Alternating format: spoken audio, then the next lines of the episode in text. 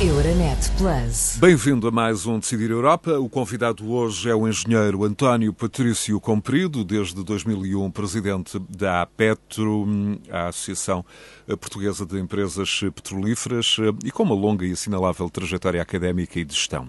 Na academia foi eh, investigador do Laboratório de Física e Energia Nucleares, desenvolveu vários trabalhos na área de mecânica de fluidos e transferência de calor, com estudos eh, ao tempo pioneiros no sistema de arrefecimento do reator nuclear português de investigação. Haveria de abandonar a investigação na academia e ingressou na SETNAV, onde coordenou projetos industriais na construção e reparação naval, passando depois para a equipa de direção da Siderurgia Nacional. Depois eh, foi eh, peça-chave na associação entre a BP e a Mobil em Portugal, tendo sido presidente do Conselho de Administração de British Petroleum Portuguesa e desde 2001 lidera a Petro. Engenheiro António Comprido, muito obrigado pela sua disponibilidade. Bem-vindo a este espaço onde vai refletir sobre algumas questões ligadas ao futuro da energia e do petróleo, mas eh, eu começo por lhe pedir uma avaliação do impacto da pandemia na comercialização de produtos petrolíferos em Portugal. E, enfim, sem que queira antecipar a resposta, hum, qual foi, eh, no fundo, eh, no setor, o tamanho do buraco provocado por uma pandemia que colocou aviões no chão, colocou os carros estacionados nas garagens e parkings, as fábricas fechadas, os escritórios às escuras.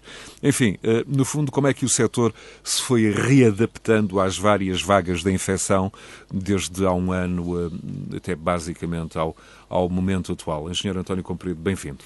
Eh, muito obrigado pela oportunidade. Boa tarde a todos. De facto, isto foi algo que apanhou toda a gente completamente impreparada para lidar com uma situação destas. O impacto nos vários setores da economia foi muito grande e no nosso não foi exceção. Uh, não se repercutiu igualmente em todos os segmentos, mas uh, no que diz, uh, por exemplo, respeito aos combustíveis para os transportes, houve um impacto muito significativo. Foi brutal no caso dos combustíveis para a aviação, onde a queda foi da ordem dos 90%, portanto, houve de facto uma queda enorme e que ainda hoje uh, uh, continua a ter uma ordem de grandeza muito semelhante. Uh, houve uma queda também significativa no gás óleo, mas enfim, já, já de outra ordem de grandeza, estamos a falar de quedas da ordem dos 30%, e um pouco maior na gasolina devido às restrições nas viagens dos veículos particulares, ligeiros de passageiros, que é quem basicamente usa esse tipo de combustível. Nos combustíveis para a marinha, pescas, etc., enfim, a, a quebra não, não foi tão acentuada, mas também, também houve uma cena. Portanto, o, o setor, no que diz respeito aos combustíveis para os transportes, foi fortemente uh, afetado. Uh, no entanto, noutros segmentos, como por exemplo no caso do gás, dos gases de petróleo liquefeitos, que são usados fundamentalmente no uso doméstico, não se verificou, eh, obviamente, essa queda, nem, nem também se verificou eh, nos produtos que servem como matéria-prima para a indústria petroquímica. Portanto, foi desigual o impacto que teve entre os vários segmentos de atividade, mas significando eh, os combustíveis pós-transportes a maior fatia eh, da produção das refinarias, uh, obviamente que o impacto foi bastante, bastante significativo. Engenheiro António Comprido, uh, o senhor tem uma longa trajetória ligada à gestão e os livros, os manuais de gestão tinham poucos capítulos, se não mesmo para dizer nenhum, um, enfim, reservado a ou o que fazer numa crise desta dimensão com estas características. Nós aqui estamos quase do ponto de vista da gestão, uh, uh, num mundo uh, muito voltado para a energia, muito dependente da energia, estávamos aqui quase num território quase não mapeado. Como é que se foram articulando as reações e o que é que se foi aprendendo ao longo deste último ano? Facto, atravessámos, enfim, malgrado alguns uh, avisos uh, de algumas pessoas, estou-me a lembrar do caso do Bill Gates e não só, de que o mundo se devia preparar para. Justamente uma, para as consequências de uma pandemia. Pandémica, uh, enfim, continuámos a ligar mais às questões de algumas catástrofes naturais, a cenários de guerra, a cortes no abastecimento, etc. E, e, muito pouco tinha sido previsto relativamente a uma situação dessas. Que tem, além do mais, uma característica uh, muito significativa: é que é capaz de ser a mais universal de todas as crises uh, porque já passámos. Portanto, quer do ponto de vista geográfico, quer do ponto de vista dos setores de atividade, afetou os países mais desenvolvidos, os países menos desenvolvidos, os países uh, com, com estándares de vida diferentes, de uma maneira ou de outra, toda a gente foi afetada em todas as geografias. E, obviamente, com uma, uma, um impacto muito significativo na, na, perda de vidas humanas, que é sempre algo que, do ponto de vista uh, emocional, até costuma-se dizer, e com toda a razão, que a vida não, não tem preço, tem um impacto que vai muito para além daquilo que se quantifica em termos de perdas económicas e, e financeiras. Portanto, isto foi quase aprender navegação à vista. Eh, eu, enfim, vejo muitas vezes eh, vozes levantarem-se e todos dizer que, enfim, que não se fez o planeamento que se devia, que não se combateu como se devia, que não se tomaram as medidas, mas eu devo dizer que Uh, independentemente de se poder ter feito melhor em alguns setores, uh, houve de facto um cenário um bocadinho de navegação, de navegação à vista. Quando isto começou, uh, há um ano atrás, enfim, ninguém imaginava o que ia acontecer. Enfim, achava-se que no verão isto ia acabar, depois começou-se a falar que no outono, eventualmente, haveria uma nova vaga, ela começou a verificar-se, enfim, tivemos esta... Depois a retoma, a retoma da economia passou a estar dependente do processo de vacinação que tem, sobretudo na Europa, eh, sofrido eh, eh, alguns atrasos e, no fundo, o que eu lhe perguntava, engenheiro António Comprido, é que é como é que o universo da Apetro foi absorvendo este impacto, este choque, o universo das empresas. Tivemos uh, cenários uh, distintos, uh, uns melhores, outros piores. Como é, que, como é que pode caracterizar a forma como o setor foi absorvendo este, este rude golpe, este impacto? Certo, eu, eu acho que temos aqui que talvez tentar caracterizar e sistematizar a resposta a essa pergunta. Primeiro e acima de tudo, obviamente que as empresas tomaram todas as medidas para proteger os seus trabalhadores, os seus clientes e garantir uma coisa que nós damos por adquirido, que é que os seus produtos essenciais à atividade económica, aquela que teve que se manter, porque é preciso esquecer que há setores que não pararam a sua atividade, a produção alimentar, a grande distribuição, a construção civil, a boa parte também de, de unidades civil, industriais. Enfim, tu, há muitas, muitas atividades que não, não pararam, continuaram e continuaram em, em pleno e até houve setores que eh, tiveram crescimento. E foi preciso continuar a fornecer uh, a energia necessária uh, e outros produtos necessários a essa atividade. Portanto, isso foi a primeira, as duas primeiras preocupações foi proteger a nossa força de trabalho, proteger os nossos clientes, sem falhar na disponibilização de todos os produtos necessários a que a atividade económica não sofresse disrupções para além daquelas que já estava a sofrer devido à questão sanitária e, portanto, que não houvesse qualquer crise em termos de fornecimento de energia e que a segurança do abastecimento fosse, fosse conseguida. Portanto, isso levou a mudança de hábitos. Eh, adotámos, como quase todos os setores, o teletrabalho quando ele era possível. Obviamente que, por exemplo, nas instalações onde está armazenado e é despachado eh, são despachados os combustíveis, tivemos que manter, eh, obviamente, trabalho presencial. Mesmo aí foram criadas regras sanitárias muito severas no sentido de garantir que uh, não, enfim, se reduzia ao mínimo os perigos de contágio, com separação de equipes, com, com, com turnos diferenciados, com utilização diferenciada dos refeitórios, enfim, com toda uma, uma, série, uma série de atividades, com uma proteção especial à, às áreas mais sensíveis, como as salas de controle, etc. E, e, e evidentemente que nas, na, no aparelho produtivo, nas refinarias, algo de semelhante foi feito. Portanto, há a parte industrial eh, eh, de trabalho presencial, onde foram tomadas as medidas no sentido de se mitigar os riscos, mas mantendo as pessoas nos seus locais de E do seu ponto de vista, a, a, resposta... Sim, sim, prossiga. Peço, peço desculpa de lhe ter interrompido o raciocínio. Não, eu dizia só para, para acabar o raciocínio, tudo depois o que era uh, trabalho mais de caráter uh, de gestão, administrativo, foi passar para teletrabalho e uma, uma, uma força, uma, uma parte significativa foi teletrabalho. Adaptámos também, enfim, é isto que estamos a fazer agora, as reuniões presenciais serem substituídas por Uh, teleconferências. Portanto, nesse aspecto, uh, não, não, foi, não foi diferente e... de muitos outros setores. A Gena António Comprido, e relativamente não. à resposta ou o apoio dado uh, pelos, pelos poderes públicos, foi fundamental para a manutenção de alguns postos de trabalho ou, de alguma forma, esta pausa, este hiato em que o setor se viu envolvido em, ao longo de, de distintos períodos, hum, de alguma forma foi também direcionado no sentido da salvaguarda desses postos de trabalho? Trabalho? Não tenho conhecimento que a nossa indústria tenha beneficiado de, de quaisquer apoios específicos à manutenção dos, dos postos de trabalho. Portanto, nem layoffs simplificados, nem uh, nenhum, nenhum tipo... Eu, que, eu, que eu tenha conhecimento e posso estar a cometer um erro, porque como, é, como imagina a nossa associação, as, as nossas associadas não partilham todas as informações que, que, que, que tomam, não, enfim, nós somos basicamente, discutimos questões técnicas, questões de segurança, não tanto questões de, de gestão, mas não me apercebi de que tivesse havido o, o recurso uh, ao layoff uh, para, ou, ou, a procura de apoios do Estado para a manutenção dos postos de trabalho.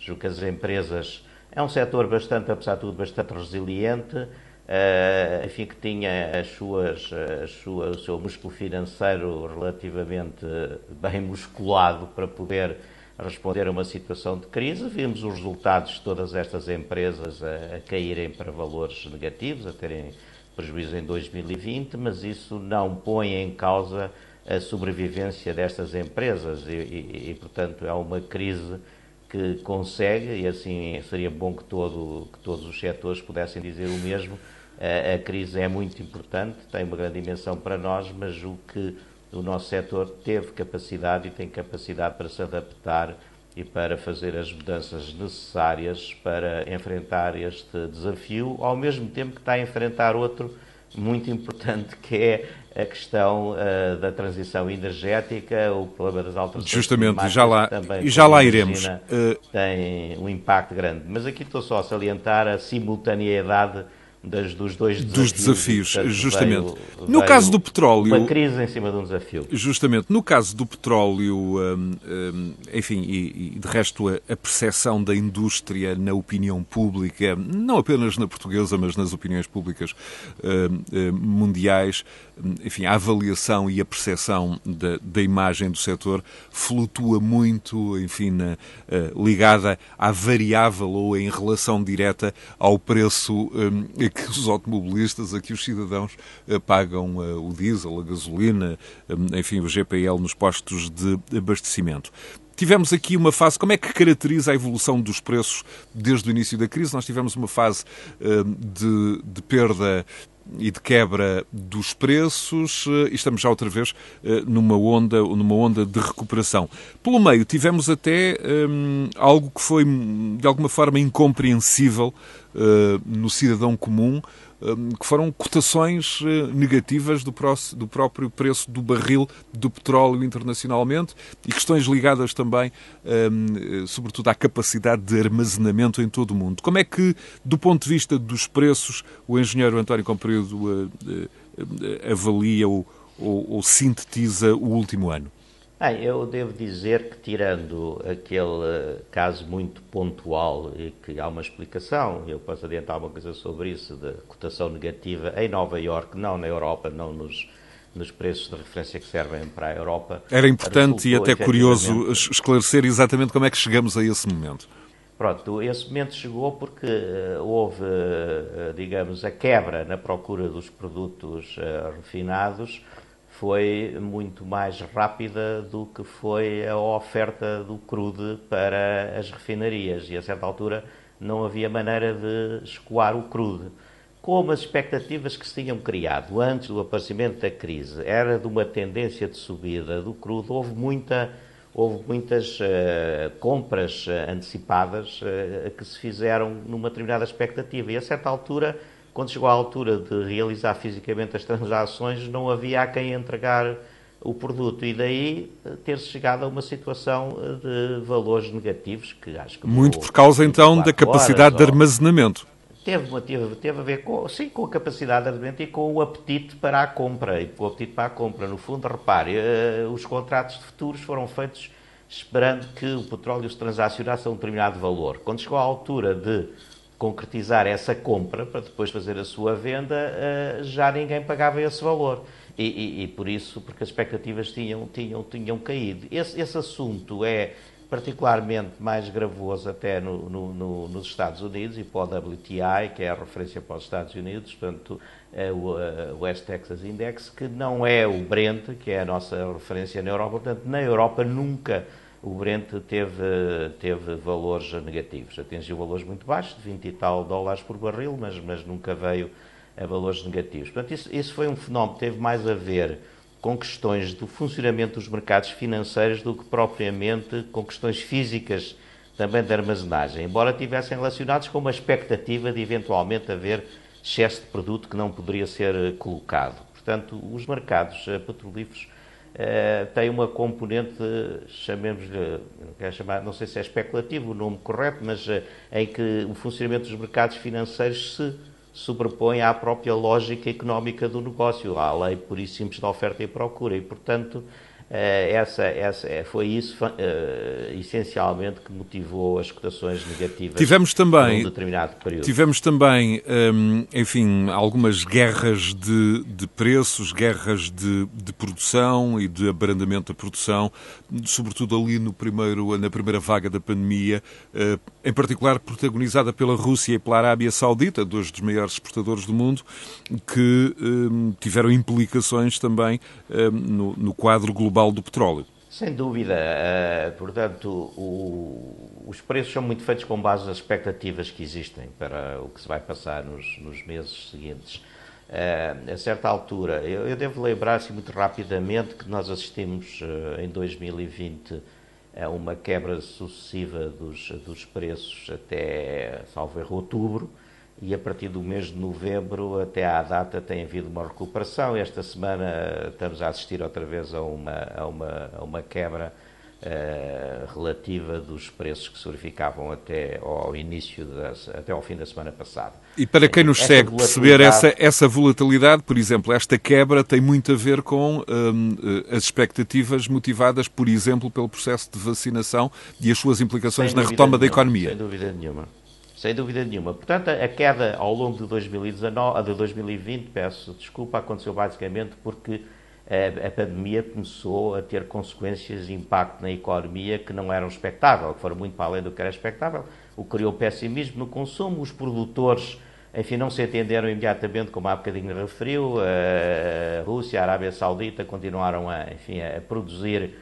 aos ritmos quais normais e isso, portanto, provocou um excesso da oferta em relação à procura e um afundamento do, do preço. Depois, a partir do verão e com uh, o aparecimento das vacinas e uma grande esperança que se colocou uh, na vacinação e numa recuperação efetiva da economia já em 2021, e deixe-me fazer aqui um parênteses, a China, por exemplo, já vai ter um crescimento em, em 2000, em 2000 Uh, e já teve em 2020, irá ter também em 2021, também todas as economias. Os Estados Unidos também se espera que a 2021 já tenha, já tenha um crescimento positivo, a Europa está em piores lençóis e, portanto, criou-se uma expectativa uh, de que a economia iria recuperar e recuperar relativamente rapidamente, o que provocou obviamente, esta recuperação uh, dos preços para níveis ainda que estão muito longe de, de, de, níveis que já se atingiram no passado e que eu julgo que nunca mais se vão voltar a, a, atingir, a não ser que houvesse uma situação qualquer de catástrofe ou de guerra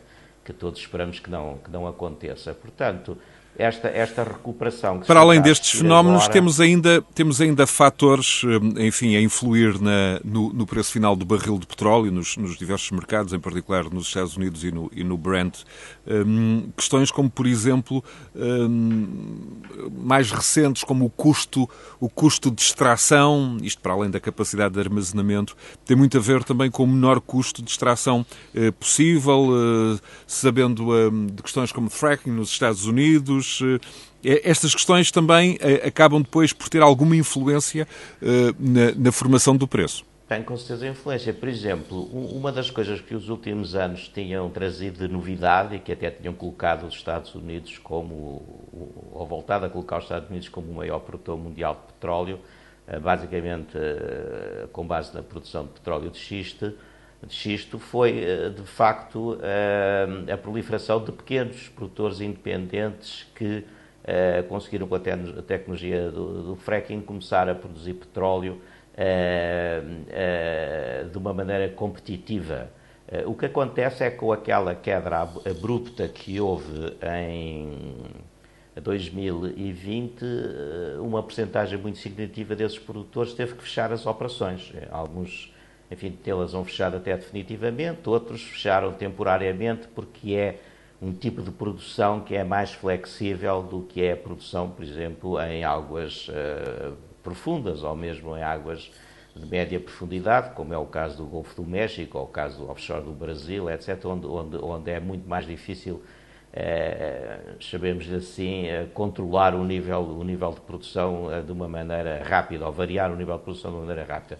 Portanto, assistiu-se de facto à saída eh, de, de, de cena de muitos desses operadores, o que faz com que eh, os Estados Unidos voltem a perder, eh, enfim, a, primazia ou o primeiro lugar como produtores para os, para os, para os países do Médio, do Médio Oriente uh, e a OPEC recupera, portanto, esse período, esse, esse lugar de liderança e isso também fez com que houvesse a redução que, aliado aos cortes que os países da OPEC mais Rússia acabaram por acordar, normalizaram o mercado, estabilizaram o mercado, que juntar àquilo que há bocadinho falámos de expectativas de crescimento da economia fizeram com que o preço uh, recuperasse. E, e, por isso é, é, essa a razão por que temos assistido. Obviamente que em termos da opinião pública, e falou bem, nós somos muito, uh, isto é da natureza humana, nós somos mu muito mais sensíveis às coisas que que nos desagradam do que às coisas que nos agradam. Portanto, enquanto os preços estiveram a descer, ninguém falou nisso. Portanto, estavam a descer. Nem ninguém tece propriamente no espaço público loas à indústria petrolífera. Nem, nem, as pessoas nem, nem, nem, se, nem se apercebem, não, não, não falam, mas de facto... Mas temos reações muito negativas quando o, o, o contrário Logo, acontece. começa o crescimento. Ainda agora tivemos a fazer um exercício e verificamos que eh, o preço médio de janeiro e fevereiro de 2020 é, apesar de tudo, ainda inferior ao preço médio de 2000, ah, desculpa, 2021 é inferior ao preço médio de janeiro e fevereiro de 2020. Isto apesar de ter havido um acréscimo da carga fiscal, com o aumento da taxa de carbono, e ter havido também uma obrigatoriedade de incorporação de biocombustíveis superior, que também encarece, encarece o produto. Portanto, apesar disso, nós ainda temos preço, ou tivemos pelo menos em janeiro e fevereiro inferiores aos preços que se praticavam há um ano, há um ano atrás. Mas, outro outro perguntar... fenómeno, engenheiro António Comprido, outro fenómeno que a opinião pública tende a, eh, a ter dificuldade em perceber e, de resto, a, a, nas suas múltiplas intervenções enquanto responsável da Petro, há quase como que uma, uma, uma, uma mensagem didática, hum, tem a ver eh, com, eh, às vezes, eh, informações de sentido contrário quando a cotação do, do preço do barril desce nos mercados internacionais e em Portugal, no, no, no posto de combustíveis, o, o, o, litro, por exemplo, da gasolina sobe no movimento contrário àquele que, que, que está a ocorrer no, nos mercados internacionais. Temos aqui um delay também difícil de, de apreensão por parte da opinião pública.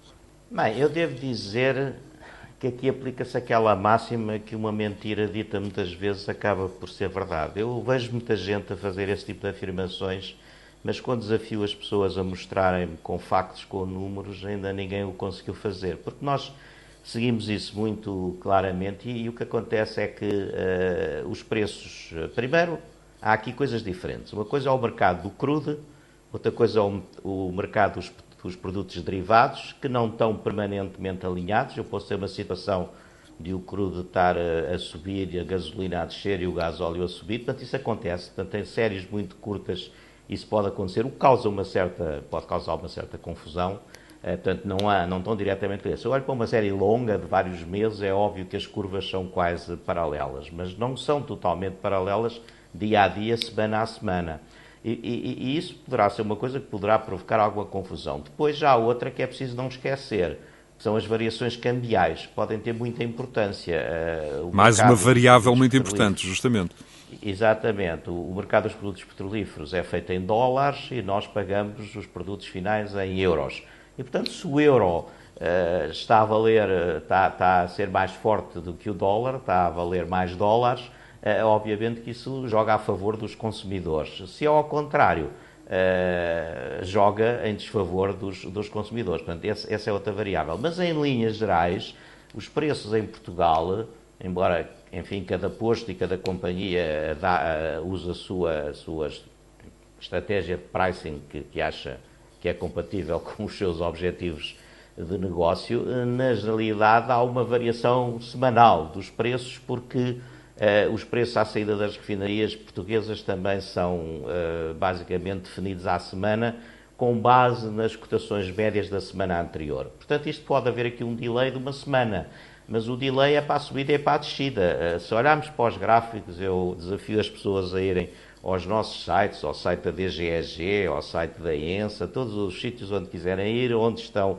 os preços de, de venda ao público e estão as cotações e verificamos que as curvas são basicamente paralelas. Quando há subidas nuns, reflete-se na semana seguinte no preço de venda, quando há descida, reflete-se na semana seguinte e efetivamente uh, não há aqui segredo nenhum. Agora, eh, essa frase vem de um primeiro relatório que a, que a Autoridade da Concorrência fez há uns anos e que tem sido sistematicamente repetida, mas que era baseado num livro teórico, até vinha como um excerto de um académico que dizia que é aquela teoria da rocha e, do, e, da, e da pedra, ou da pedra e da pluma, portanto, eh, cai como uma pedra, sobe, sobe como uma pluma.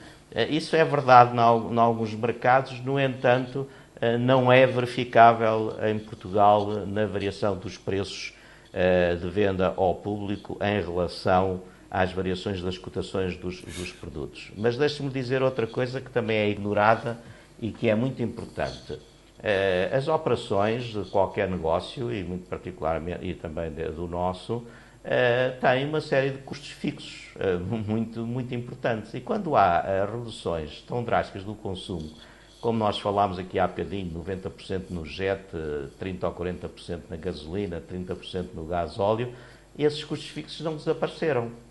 Não viu os postos a fecharem, não viu os horários a reduzirem-se, não viu uh, uh, menor oferta uh, dos produtos. Isso, consequentemente, significa que os custos fixos diluíram por uma menor quantidade, o que pode, o que pode, eh, enfim, eh, explicar eventualmente uma aparente, mas estamos sempre a falar na ordem dos muito poucos cêntimos, eh, agravamento do preço final ao consumidor, que poderá resultar também desse, desse efeito. Embora, na realidade, depois vamos ser pragmáticos e sem querer estar a tirar daqui quaisquer ilações, mas o que nós sabemos é que o que pesa no preço dos combustíveis são os impostos. Carga fiscal, justamente.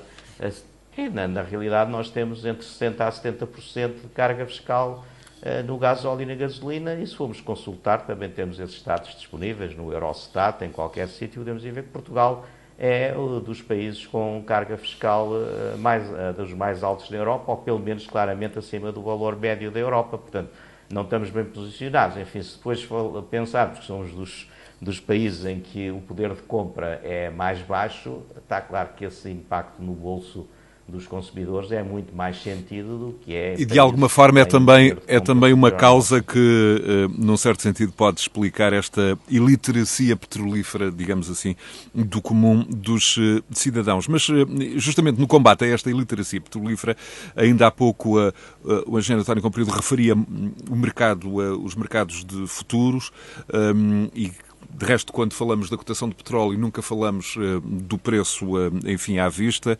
Uh, falou justamente dos preços serem acertados com grande antecedência a partir de, de, contratos. E há pouco dizia-me que dificilmente no pós-crise o, o, preço de petróleo volta a níveis atingidos anteriormente, a menos que haja, enfim, um fenómeno como uma guerra. E de resto, eu, eu recordo o ataque a duas fábricas da poderosa Aramco por drones de, de radicais do, do Iémen em setembro de 2019 que uh, foi um episódio que terá feito a que os, os contratos uh, futuros de petróleo subissem 20%, uh, uma das altas mais pronunciadas da história, num único dia de negociação. O que eu lhe pergunto é, no futuro a indústria continua a estar muito dependente destes fenómenos. Já nem me refiro a questões verdadeiramente de grande impacto no, no planeta, como por exemplo o 11 de setembro de 2001 estes eh, pequenos eh, fenómenos, eh, por exemplo, no Golfo Pérsico, em rotas muito frequentadas por petroleiros, rotas absolutamente decisivas do ponto de vista de segurança, podem, de um momento para o outro, ter um grande impacto no, no, no preço do petróleo. Outra questão que eu gostava de, de, de, de que se pronunciasse tem a ver com esta esta discrepância aparente entre um, o, o, a expectativa do mercado e, e, e, o distanciamento entre, por um lado, esse lado mais especulativo, entre aspas, uh, do lado financeiro, e depois a realidade no terreno, uh, a produção no terreno, que nem sempre uh, é coincidente. Isto também é outro fator de instabilidade. Bem, em relação, fez aí uma série de perguntas, eh, barra afirmações. Introduzindo aqui alguns elementos, eu, justamente. Vamos ver se eu consigo, se eu consigo uh, comentá-los todos e não me esqueço nenhum, mas se me esquecer, uh, agradeço que me recorde. Relativamente a fenómenos pontuais de já houve ataques piratas a navios petroleiros, houve a crise no, no Estreito de Hormuz, houve os ataques dos drones às refinarias sauditas, houve é, todas essas situações provocam, pelo menos no curto prazo, uma, uma tem impacto na, na, na, nos valores das cotações dos produtos petrolíferos. Na, realidade, o que nós assistimos nos últimos anos é que esses impactos também são menos duradouros. Portanto, rapidamente se volta à, à normalidade e não, tem, não, não se estendem por, por longos períodos, nem atingem, em termos de amplitude, valores. Uh, que são extremos, como estou-me a lembrar quando o petróleo chegou a cotar a 150 dólares o barril e coisas do género, nunca mais assistimos a nada, a nada parecido com isso, porque de facto há hoje fatores que permitem uh, muito mais uh, amortecer, amortecer esses efeitos. Mas tem razão, uh, qualquer situação que ponha, que cria percepção de que há um risco de interrupção no normal fornecimento dos produtos, sim, vai provocar eventualmente subidas pontuais. O que eu julgo é que hoje há capacidade de produção a nível mundial e está suficientemente uh, distribuída pelas várias geografias para se poder para se poder uh, compensar. Deixe-me dizer, por exemplo, que há países inteiros, enfim, o embargo ao Irão, o Iraque durante muito tempo teve sem produzir, o, o, desaparecimento aqui no norte da África também da, da, da, da da produção de, de, de, alguns países, ou interrupção, ou descida para níveis muito baixos, que acabou por ser compensado por uh, produção noutras zonas do globo, e eu, eu, estou convencido que já não vai haver escaladas, a não ser que houvesse, de facto, um, um conflito mais generalizado. Agora, ações pontuais uh, vai, haver, vai haver com certeza, por, porque sempre, isto é sempre comandado, como já referi, e estou-me a repetir um pouco, mas com as expectativas que se criam, e as expectativas é se vai haver uh, uma eventual uh, uh, enfraquecimento da oferta por um período mais ou menos longo. Muito bem. A outra questão que eu colocava, o outro ponto posso... tinha... Sim, tinha, tinha a ver com a, a expectativa dizer... entre a oferta uhum. e, a, e, a, e a procura do, do produto. Se há aqui alguma forma de, de, de, adaptar, de a tornar mais, mais ligada, no fundo, à expectativa, ao, ao, ao, ao mundo real. No fundo, era esta a, a outra questão, o outro ponto.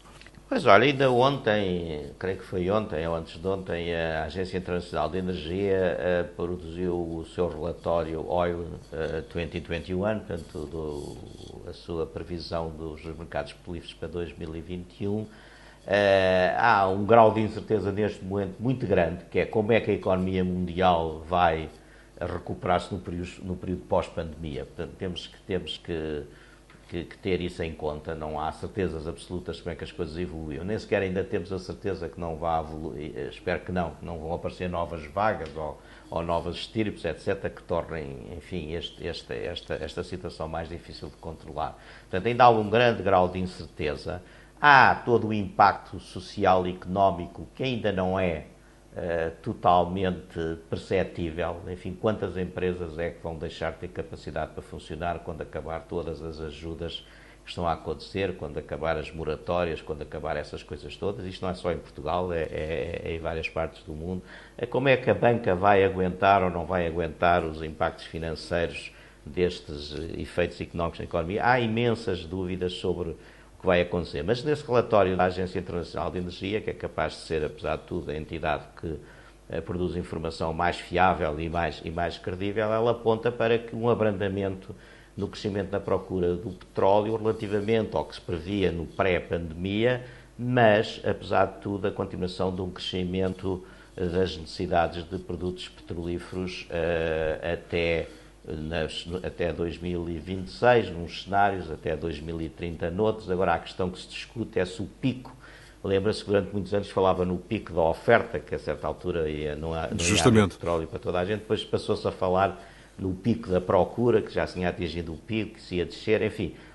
A discussão é um bocadinho à volta disso, portanto, quando é que se atingiu o máximo da procura. Tudo aponta para que ainda vai crescer, enfim, a produção antes da pandemia andava perto dos, eh, dos, dos 100 eh, milhões de barris diários e, portanto, a, a a coisa pode passar para, para, um bocadinho, para um bocadinho menos, neste momento estará em 90 e tal, eh, mas agora já se aponta para que atinja valores na ordem dos 105, 106, mas tudo isto são, são previsões que podem, podem falhar, se não redondamente, mas pelo menos, pelo menos parcialmente. Pelo menos parcialmente. Mas, mas há um facto muito importante que está a acontecer e que esse pode ter implicações no futuro. E que é? É que nunca se investiu tão pouco é evidente que uma das coisas que, quando há crises desta natureza, onde é que normalmente eh, as empresas atuam? Atuam normalmente a dois níveis: no corte de despesas, programas de redução de custos muito agressivos, e programas de racionalização, redução dos investimentos.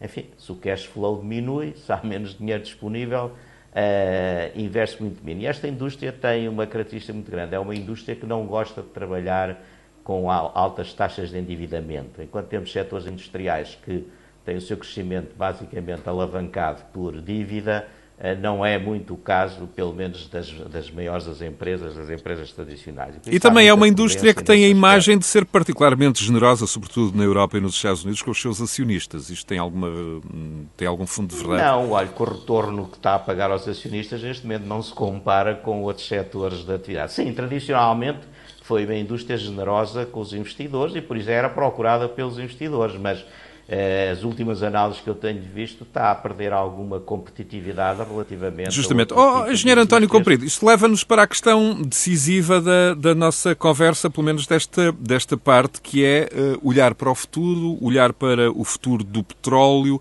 como é que vê a indústria daqui a alguns anos. Há metas como a descarbonização, uma meta da Comissão von der Leyen da descarbonização uh, total da economia europeia em 2050. Sabemos a importância da indústria automobilística, enfim, uma, uma peça importante no setor do petróleo e uh, há sinais de que esta indústria automobilística está a abandonar a dependência do petróleo total e a aderir, sobretudo na Europa, sobretudo nos Estados Unidos, eh, ao carro eh, elétrico. Eh, há também, do lado das petrolíferas, a manifestação da vontade de serem parte da solução para a descarbonização da Europa. Há a profissão de fé em combustíveis líquidos de baixo carbono, chamados LS. LC, LFs na sigla inglesa. Como é que, com a sua vastíssima e longa experiência a observar este universo, este mundo, como é que olha para este, para este futuro imediato, onde os portugueses, eh, para além disto, ouvem falar de hidrogênio verde aplicado às refinarias eh, e uma série de outras coisas. Como é que, como é que vê e antecipa este futuro? Bem, eu, eu, devo dizer que nós estamos a, a atravessar. Mais uma vez, peço um desculpa, período... cometi, cometi também o pecado e o erro de introduzir demasiados elementos na, na, na formulação da questão, não, não, mas no fundo não, são, são pistas para. Podemos, podemos sintetizar tudo uh, numa. Estamos a sintetizar tudo numa única, que eu diria numa única frase. Nós passamos. Eh, de, um, de uma economia uh, que era uh, baseada em termos energéticos nos combustíveis fósseis, já estamos ainda numa economia que é baseada essencialmente nos combustíveis fósseis, carvão, gás e petróleo, para uma economia que vai ser muito mais variada e que se pretende descarbonizar. As alterações climáticas penso que é algo que hoje, tirando alguns negacionistas, ninguém põe em causa a necessidade de a ação humana ser refriada no sentido de evitar que o planeta atinja uma catástrofe, porque, enfim, temos alternativas para muitas coisas, mas ainda não temos alternativa para o planeta onde vivemos, nem se vislumbra que tenhamos a, a curto prazo, e por isso acho que há um compromisso generalizado da sociedade, das empresas, de se caminhar no sentido de descarbonizar a economia, reduzindo, portanto, as emissões de gases com efeito de estufa e que em termos líquidos, em termos líquidos é importante, não é eliminar eh, as emissões todas, mas é que em termos líquidos nós tenhamos emissões eh, zero. Enfim, a Europa quer fazê-lo já em 2050, outros países têm metas um bocadinho mais longínquas, outros ainda nem metas sequer têm, mas na realidade há um, há um acordo, e agora com o regresso dos Estados Unidos ao, ao Acordo de Paris, é provável que Uh, haja um ímpeto. O agente António Comprido, permita-me este parênteses, acha excessivamente otimista uh, a meta de 2050 no caso europeu? Eu não sei se, eu não sei se é otimista, é, é uma meta, é uma meta, como é, dizer, como é que é o termo, eu não chamaria otimista, é, é uma meta... Exigente, seguramente. Desafiante, desafiante, desafiante muito, muito desafiante, uh, mas, que é, mas que é possível, enfim, existe, é, é, possível. Agora, agora há aqui uma coisa que eu tenho dito sempre e continuo a dizer, é, eu julgo que a Europa, e isso é reconhecido pela própria Europa e por toda a gente, tem que fazer um esforço no sentido de ser acompanhada pelo, pelo resto dos blocos económicos e principalmente os países desenvolvidos. Porque sozinha. Até por questões de competitividade da, da, sua própria indústria é, das suas já, próprias sociedades. Para já tem esse, tem esse problema. E depois a Europa é responsável por, por uh, cerca de 11 a 12% das emissões globais e, e, com tendência para descer. Portanto, as expectativas são que em 2030 a 2040 não será responsável por mais de 7 a 8% das emissões globais. E, portanto, mesmo que nós eliminássemos todas as emissões da Europa e que a Europa seja zero, se o resto do mundo não nos acompanhar, nós não vamos salvar o planeta. Eh, Mas, Engenheiro António Comprido, há pouco eu, eu, eu, referi como exemplo a indústria, a indústria do automóvel, para quem nos uh, segue, para quem está a seguir esta, esta conversa, como é, que, como é que vê, por exemplo, a, a, a mobilidade elétrica, o futuro da mobilidade elétrica um, e, e a descarbonização dos transportes, por exemplo, em setores eh, tão decisivos para este modelo de economia planetária, ehm, por exemplo, envolvendo a aviação, envolvendo o transporte marítimo transoceânico. Enfim, isto não é, não é propriamente possível uh, com, com mobilidade elétrica. Há aqui um elemento de combustíveis uh, que, um, líquidos que, que tem que ser mantido, pelo menos. Nesta, nesta fase do conhecimento e do desenvolvimento tecnológico adaptado aos transportes. Sim, com certeza. Eu acho que aqui era importante talvez uh, refletir numa coisa. Não, não, uh, talvez tenha, enfim, haja hoje uma, uma, uma cultura prevalecente, digamos assim, nem sempre muito bem fundamentada, de que o problema das alterações climáticas se resolve uh, mudando o tipo de tecnologia usada nos transportes ou mesmo mudando a fontes energéticas usadas nos transportes. Infelizmente, o problema é muito mais complexo do que isso. E, e, e, a ideia que das pessoas, muita gente, enfim, que estuda estes assuntos com mais profundidade, é que não há balas de prata, não há soluções únicas. Portanto, a mobilidade elétrica, que é uh, uma realidade crescente uh, em algumas partes do mundo, nomeadamente na Europa, também na China, nos Estados Unidos, particularmente na Califórnia, mas não em muito mais partes do mundo, eh, na realidade tem um papel muito importante a desempenhar. Tem um papel muito importante a desempenhar, mas ele é facilmente entre aspas, apesar de tudo, há dificuldades que vão aparecer, uh, implementável nos transportes ligeiros e nos veículos. E nós vamos todos apaixonados, vemos agora as marcas clássicas todas a, a, lançarem veículos elétricos. Atenção, para a Europa, eles vão continuar a fabricar motores de combustão interna para o resto do mundo, porque são obrigados a isso pela legislação europeia, ponto final parágrafo, porque se não o fizerem estão sujeitos a multas enormes e, portanto, não é muitas vezes uma opção meramente tecnológica e económica, é uma, uma opção imposta pela atual regulamentação, que não valoriza, e isso aí é uma das coisas porque nós, na nossa indústria, luta, não valoriza uh, efetivamente as reduções de emissões resultantes da utilização de combustíveis mais limpos. Eu dou-lhe um exemplo muito, muito, muito uh, simples de entender.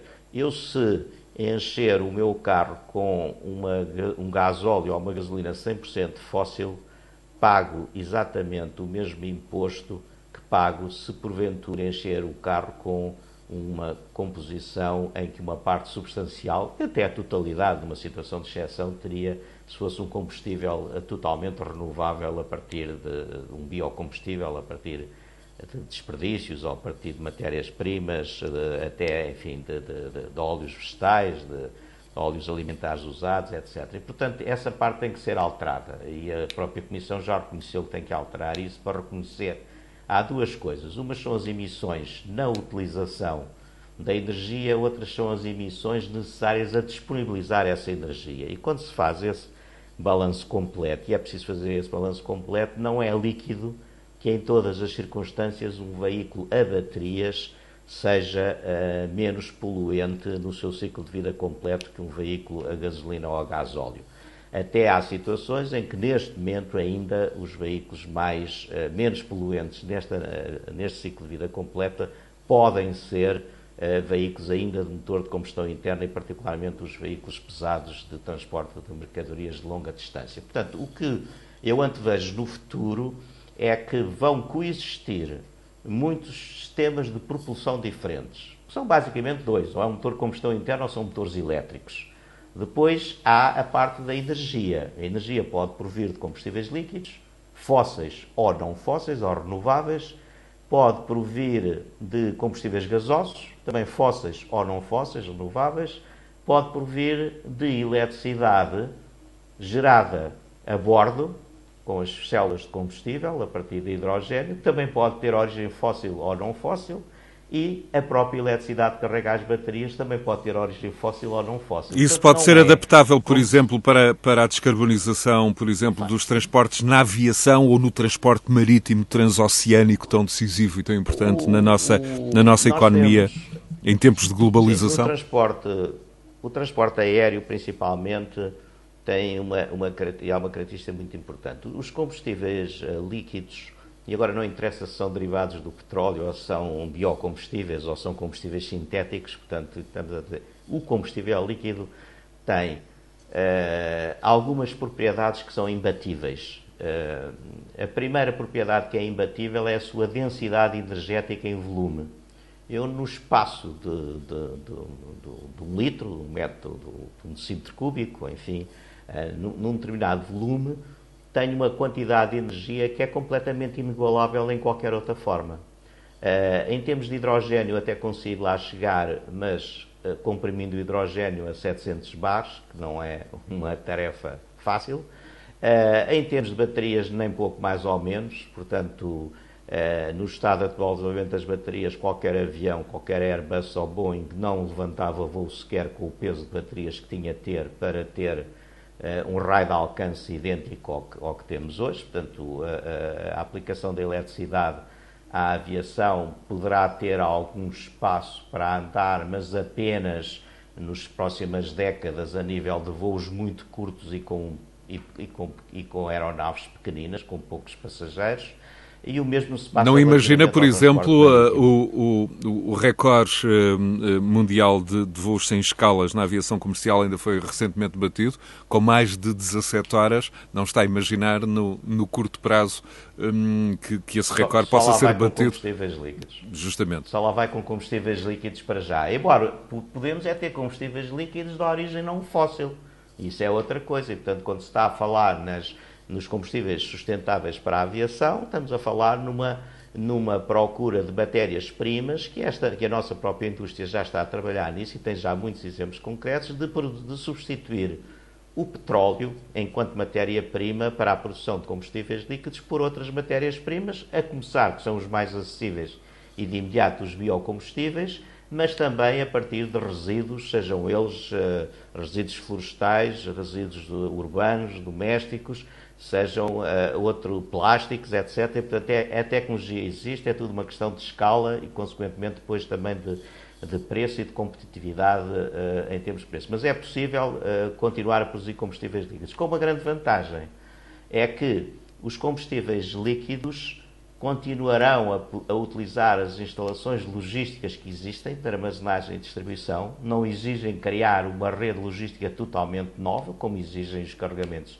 elétricos ou a distribuição de hidrogênio ou até a própria distribuição de gás, de gás natural e podem utilizar, ainda mais importante, os veículos existentes. Portanto, não vão ser só os veículos novos que vão ser menos poluentes, ou os próprios veículos existentes que podem reduzir drasticamente as suas emissões. Portanto, a nossa expectativa é que, dependendo da região, dependendo do modo de transporte, dependendo do range ou da distância que se pretende percorrer entre abastecimentos, dependendo de outra série de fatores, haverá lugar para múltiplas formas de energia. E passaremos de uma, de uma situação em que os transportes são dominados pelo petróleo para uma situação em que o petróleo representará uma determinada fração. As projeções são muito variáveis, vão desde valores muito baixos até valores significativamente altos, e coexistirá com a eletricidade, e coexistirá com o hidrogênio, e coexistirá com em o todo gás caso, natural. Em todo o caso, com E- essa, e- nessa, nesse contexto, a transição Vai será haver- sempre mais lenta do que eh, aparentemente Pá, esse, eh, é outro, se, esse é outro aspecto. perspectiva. Esse é outro aspecto. É curiosamente, uma transição energética poderá ser mais rápida se for feita com base em combustíveis líquidos de baixo carbono, com origem de vento do petróleo, do que se for a partir de tecnologias totalmente novas. E, por exemplo, estamos a assistir a algumas iniciativas eh, que nos na nossa opinião, nos parecem pouco, pouco fundamentadas, de vamos proibir a comercialização de motores de combustão interna. O problema não está no motor de combustão interna, o problema está na energia que a gente lá põe. Eu, se substituir um veículo. eh, Se for um GPL, não tem, não tem o, o, o rasto o ambiental. GPL, o GPL tem um gasto ambiental um bocadinho mais baixo em certos aspectos, particularmente no aspecto das partículas, etc. Se bem que os veículos Euro 6 e agora Euro 7 já reduziram drasticamente Com os filtros os- de partículas que, de que os portugueses os já começaram a ouvir falar. E outros, o, o AdBlue que se usa para neutralizar o NOx, etc. Portanto, esses problemas estão praticamente todos resolvidos e isso não é muito evidenciado, talvez culpa da, da nossa indústria e da indústria automóvel, nunca não tem evidenciado, mas a, a redução drástica dos elementos nocivos eh, tem acontecido. O nosso problema é que ainda continuamos a ter veículos muito antigos a rodar nas nossas estradas, não é? Então, particularmente, Portugal tem um parque automóvel extremamente envelhecido, com esta, esta, esta posição, por exemplo, que, com que nós não concordamos de o governo, não somos só nós, a ACAP também não, de apenas subsidiar eh, a, a compra de carros elétricos e não, e, não, e não apoiar a substituição e o abate de veículos antigos para substituir por veículos novos, eh, eh, não estamos a fazer eh, a renovação da frota tão rápida como deveria ser, e quanto mais antigos forem os carros, mais, mais poluentes são.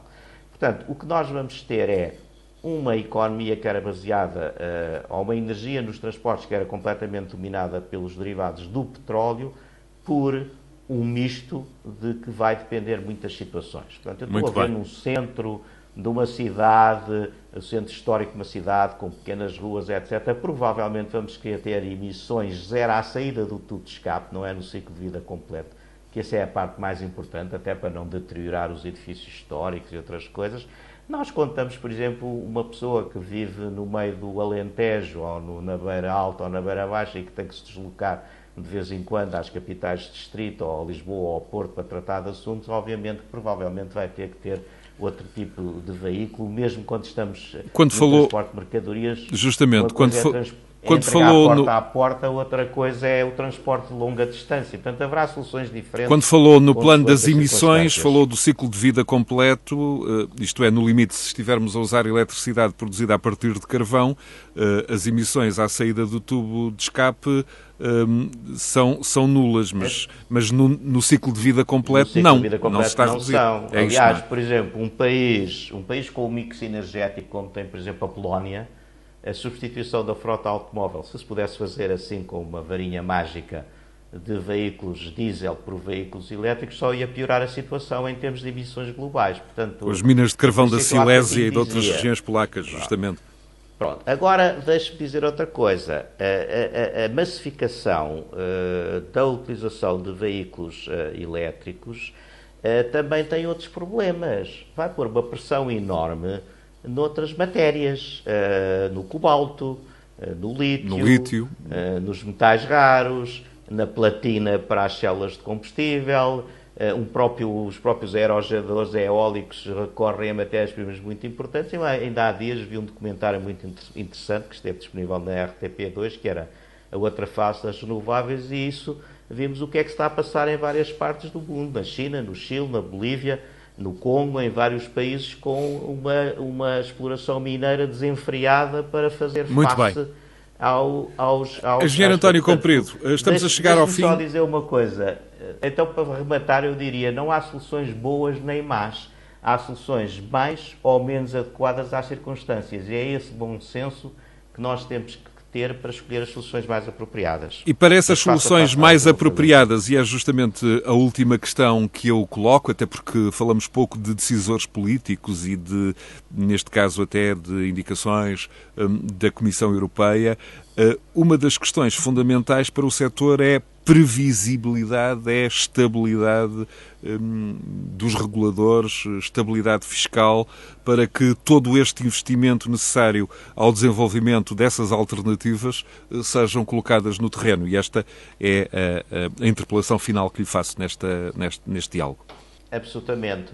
Portanto, a previsibilidade é, é muito importante. Eu estou-me a lembrar de países, uh, por exemplo, que garantem que um determinado investimento, agora estamos a falar do nosso setor em particular, um determinado projeto de investimento que se for aprovado durante um quadro fiscal, esse quadro fiscal é-lhe garantido por um período de pelo menos 10 anos e não vai haver alterações fiscais a afetá-lo. Nós cá em Portugal, por exemplo, enfim, mudamos o quadro fiscal com todos os orçamentos de Estado, com todo o impacto negativo que isso tem.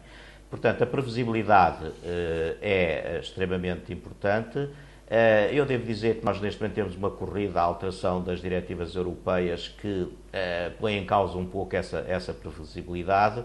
Por exemplo, eu dou-lhe um exemplo, a, a, a, diretiva das energias renováveis ainda está a ser transposta para os países e já está iniciado um processo de revisão dessa diretiva, que é suposto estar concluído no final do primeiro semestre deste ano, exatamente o mesmo deadline que existe para a transposição da versão atual para os países. Portanto, repara a confusão toda que isto cria. Quer dizer, nós estamos a transpor uma diretiva para a legislação nacional que terá, que estar pronta até junho de 2021 e, simultaneamente, a Comissão iniciou um processo de revisão dessa mesma diretiva que deve, deve estar concluído em junho de 2021. É evidente, depois, com a transposição nos países, só acontecerá em 2022 ou 2023. Mas há, de facto, aqui um, um fornezinho Uh, legislativo que eu acho que devia ser tido em conta. E, particularmente, há outra coisa muito importante: é que não se pode pegar nos assuntos de uma maneira desgarrada. Portanto, uh, todas as peças legislativas uh, devem efetivamente ter em conta qual é o impacto que vão ter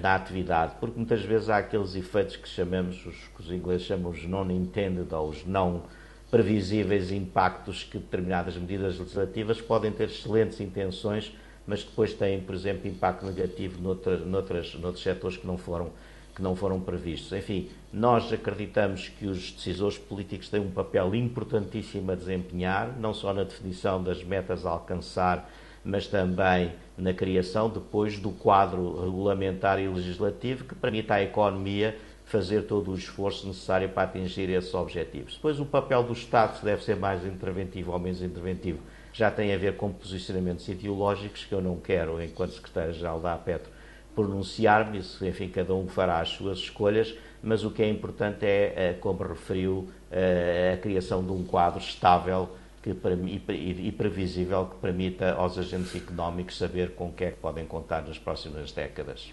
Engenheiro António Patrício eh, Comprido, eh, muito obrigado eh, pela sua presença neste espaço. Euronet Plus. Milano. Zagreb. Bruxelas. Sofia. Riga. Euronet Plus, a rede europeia de rádios para compreender melhor a Europa.